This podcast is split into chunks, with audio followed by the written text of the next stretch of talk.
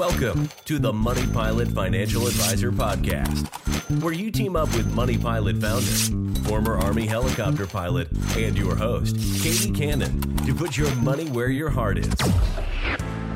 Together, we'll tackle issues big and small so you can take charge and land your financial life.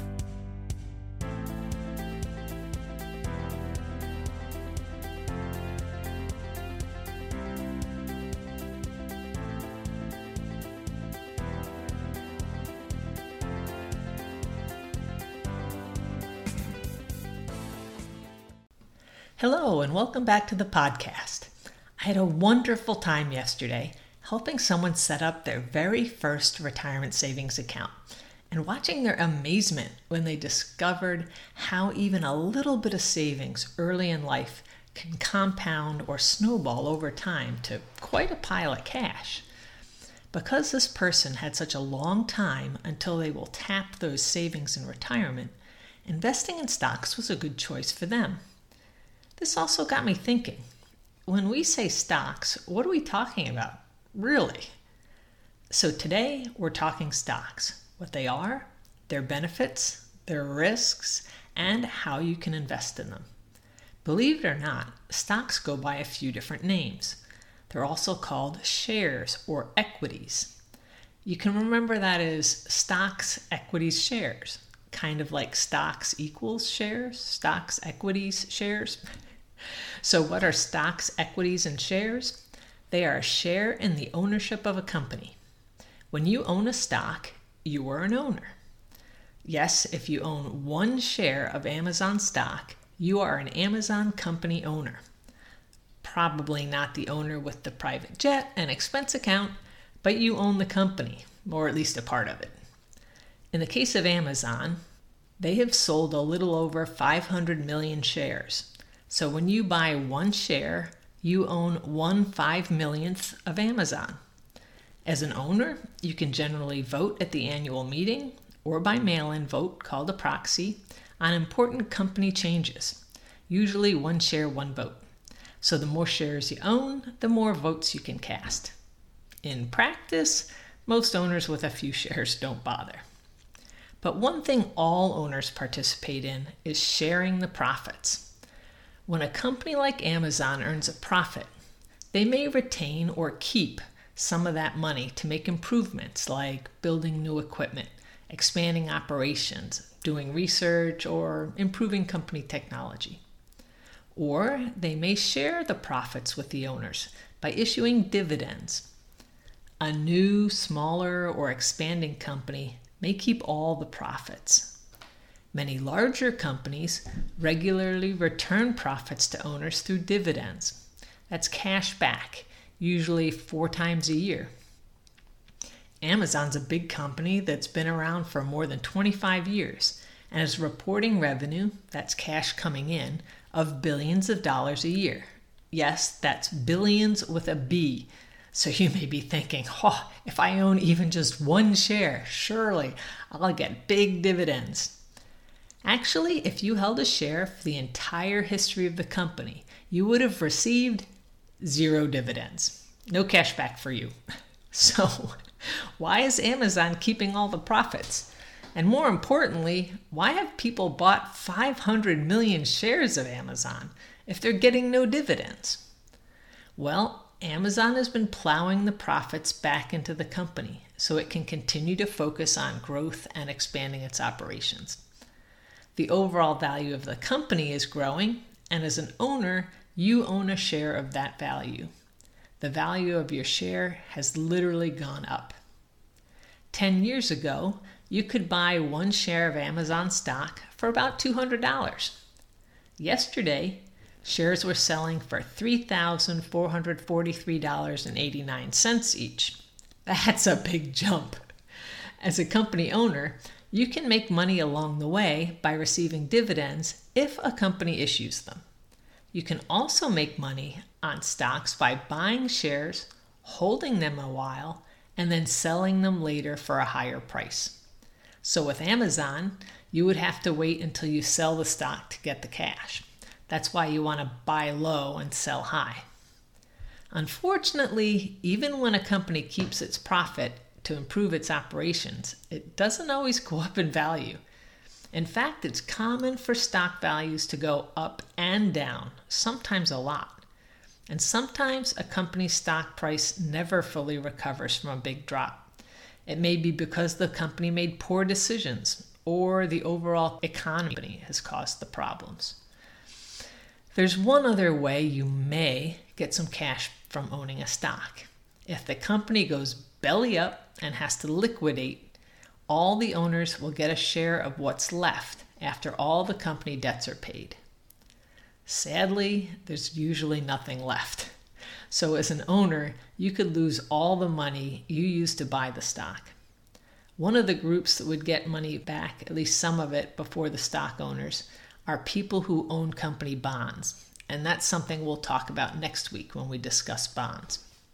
All right, so far, the main benefits of owning a stock are receiving regular cash if the company pays dividends and selling a stock for more than you paid for it. Overall, stocks in the US have averaged an annual return, that is a profit that a stock owner makes, of 10% a year over the last 100 years. That's pretty awesome. The risks are that stock prices go up and down sometimes way up and down, like a roller coaster.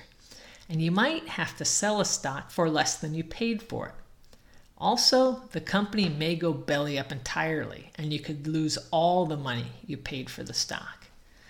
That sounds pretty scary. Yeah. So, is there a way to make good money from stocks and avoid the scary parts? Yes, partly. We've talked about two main risks one, that the company you picked doesn't perform well and decreases in value, or worse, just goes belly up. The second risk is that you have picked a good company, but timing is a problem. The company you picked may do very well overall, but if you happen to need cash and have to sell its stock when the price is in a downswing, you could lose money on it. The best way to minimize both risks is to diversify. That is, don't put all your eggs in one basket. So instead of buying just Amazon stock, for example, buy shares in many companies, including those in different lines of business. Okay, but I'm still trying to figure out how to come up with the 3500 bucks to buy my first one share of Amazon stock. It's going to be a very long time before I can buy stocks in a bunch of companies. Now what? Thankfully, becoming a stock owner is much easier than it used to be. In the olden days, you would go to a broker dealer, pay for your stock, pay the broker dealer a fat commission. He would buy the stock for you, get the actual paper stock certificate, and then give it to you. When you wanted to sell, you had to do all that in reverse. Now it's pretty much all done electronically and there are ways to buy partial ownership in many companies at once with less money. Three ways of doing this are with fractional shares, mutual funds, and exchange traded funds, or ETFs. Fractional shares, also called share slices, are just what they sound like. You work through a broker dealer like Charles Schwab, Fidelity, and you can buy partial shares or tiny slices of many different stocks. A basket with many different stocks is called a diversified portfolio. With share slices, you can choose your stocks and build a diversified portfolio with less than a hundred bucks. You have plenty of other things to do than research hundreds of company and try to build your own special portfolio? Yeah, me too. So that brings me to mutual funds and ETFs. With both of these, they pool your money with many, many other people's money. The fund then goes and buys lots of stock in many different companies. Different funds invest in different things. One example is an S&P 500 index fund. So the S&P 500 index is a list of the 500 largest publicly traded companies in the United States. An S&P 500 fund would take that pooled money and buy stocks in all 500 companies. So when you invest a dollar in one of these funds, you're buying a tiny bit of all 500 companies at once. There are funds that specialize in buying stocks in small companies or fast growing companies, international companies, technology companies, energy companies, you name it. These funds do the research and all the buying and selling for you and will send you your share of any dividends or reinvest that money for you in the fund. The value of a mutual fund goes up and down based on the value of all the company stock it bought with that pooled money. When you want to take money out of the mutual fund, you contact the fund and tell them how much money you want to take out. Based on the overall fund value at the end of the day, the mutual fund buys back enough of your funds from you to give you the amount of money you requested. You then have cash in your pocket and own a little less mutual fund shares. That's a smaller amount of the pooled money. You can invest in a mutual fund directly with a fund like Vanguard or buy mutual fund shares from a broker dealer. Exchange traded funds, or ETFs, also pool investor money and operate a lot like a mutual fund, with a couple key differences. The shares of an exchange traded fund are traded on the stock exchange, so ETF prices fluctuate during the day based on supply and demand, and you can buy and sell them at any time during the trading day. You do not send or withdraw your money directly with an exchange traded fund. You buy or sell ETF shares through the stock market with the help of a broker dealer.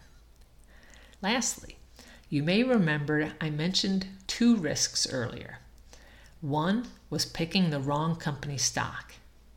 In practice, mutual funds and ETFs are a convenient way to start a diversified portfolio with the very first dollar you invest. You pay a fee for this convenience, but there are quite a few broad funds that have very low fees. This kind of diversified portfolio still can't guarantee a particular return on your money and it can't guarantee you won't lose money, but the risk is much lower than starting out by buying just one stock or stock in just a few companies. The second risk I mentioned was timing. What if your particular circumstances force you to sell stocks or mutual fund or ETF shares when prices are down? This is important to remember. One of the main risks of investing in stocks is that prices fluctuate we call that volatility. Up today, down tomorrow. And prices can stay low, sometimes taking several years to recover. The bottom line is the stock market can provide a very good return on your money over time. It is a good place to invest money that you will not need for at least five years. It's a good place to save for retirement if you're still young. Not such a good place to save for your high school senior's college education or to save for a house down payment you need in a couple years. For short term goals, a savings account or CDs are a safer place to save. Check out our podcast episode 39, Stash the Cash, for more on that. For midterm goals, or goals that will start soon but continue for a long time, like an upcoming retirement, a mix of stocks and bonds may be a good choice. Next week, we'll talk all about bonds, so stay tuned. All right, so you're ready to get your feet wet and invest in some stocks? Today's broadcast should give you the pros and cons. And remember, it's easier than ever to invest and diversify with stock mutual funds and ETFs. If you had any questions or would like to hear about something in particular on a future episode, reach out. I love hearing from you. Thank you for joining today's podcast. Like to find out more? Visit us at moneypilotadvisor.com. Let's team up and land your financial life.